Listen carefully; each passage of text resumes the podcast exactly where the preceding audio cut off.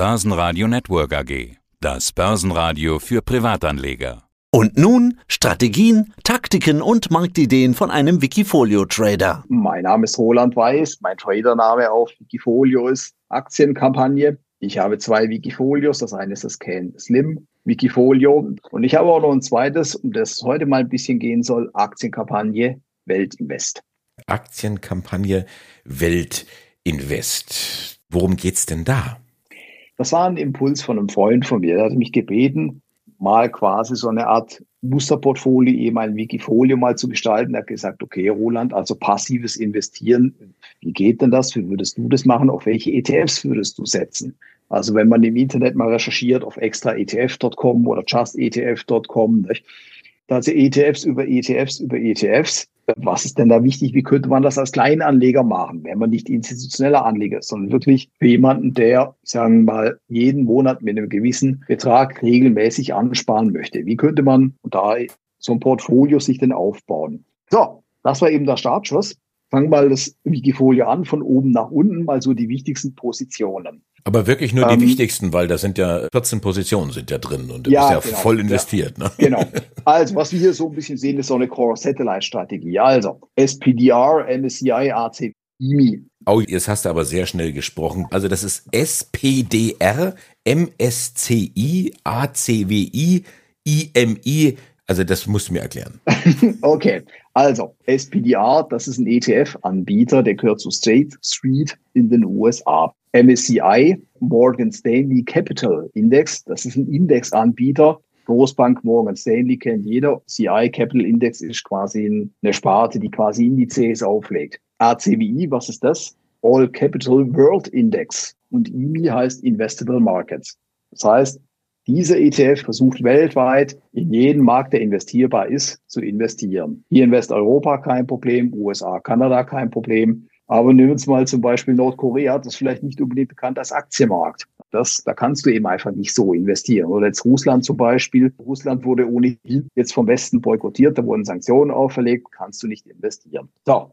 Das ist eben die Philosophie. Wir sehen hier schon an der Gewichtung 32 Prozent, ein Drittel. Ja, damit hast du quasi den gesamten Weltmarkt abgedeckt mit mehr als 9000 verschiedenen Aktien. Du bist quasi, das ist so ein rundum sorglos Paket, wenn du willst.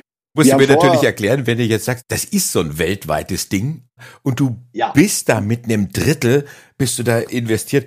Mehr als was, was, was will ich mich da noch breiter aufstellen? Warum steht da nicht äh, statt 32 100? Kannst du viel gute Arbeit sparen. Frage. Also das ist eine gute Frage. Das kann ich dir erklären. Okay.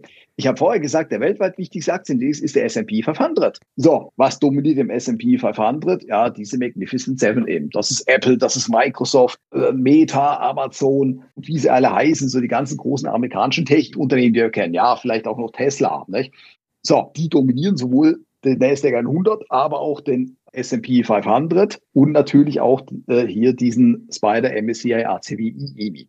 Und deswegen gibt es Leute, die eben sagen, okay, also wenn man das ein bisschen besser ausbalancieren will, dann sollte man vielleicht noch ein paar andere ETFs beimischen. Dritte Position, da steht Indien. Also du entdeckst neben dem weltweiten Markt, der, wo wir gelernt haben, sich wieder fokussiert auf den amerikanischen Markt, den S&P 500 und damit auf eigentlich dann doch wieder sieben Aktien, sagst du, Moment, ich will mehr, ich will noch die Aktien aus Indien. Warum? Was wir hier haben, ist diesen FTSE India Index und da ein ETF drauf von der, vom britischen Anbieter Franklin. So, warum gerade den? Weil der eben marktbreit in den indischen Markt äh, investiert mit 200. So, warum überhaupt Indien? Das ist doch die spannende Frage, die du auch gestellt hast. Also, ich habe mir überlegt, Indien oder China.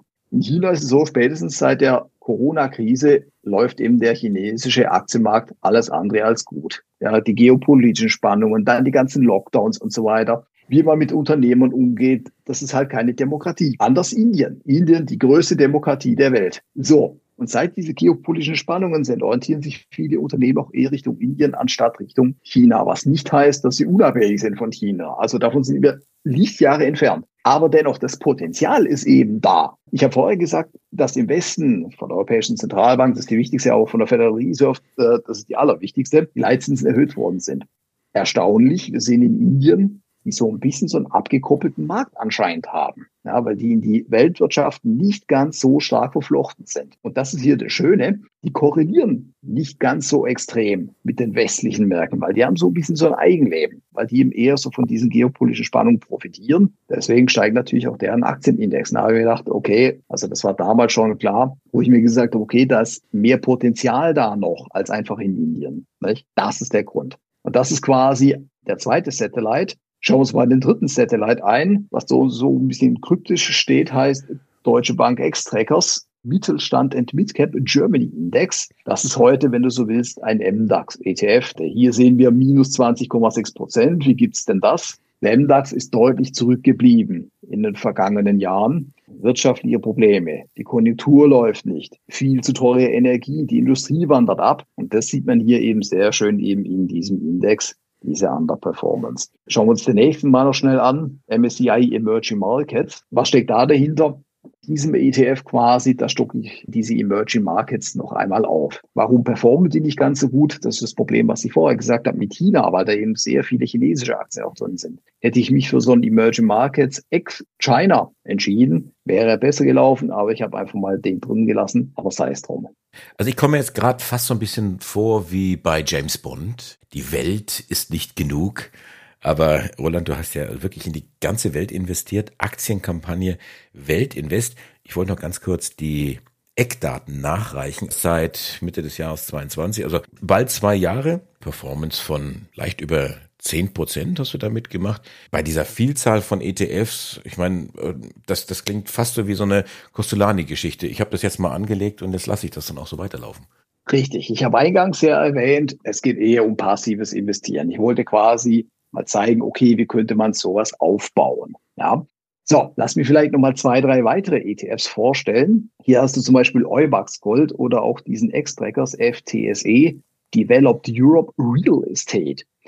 Also, wer so ein ETF aufbaut, es gibt ähm, auf extraetf.com verschiedene Musterportfolios. Ja, also da am besten einfach mal schauen.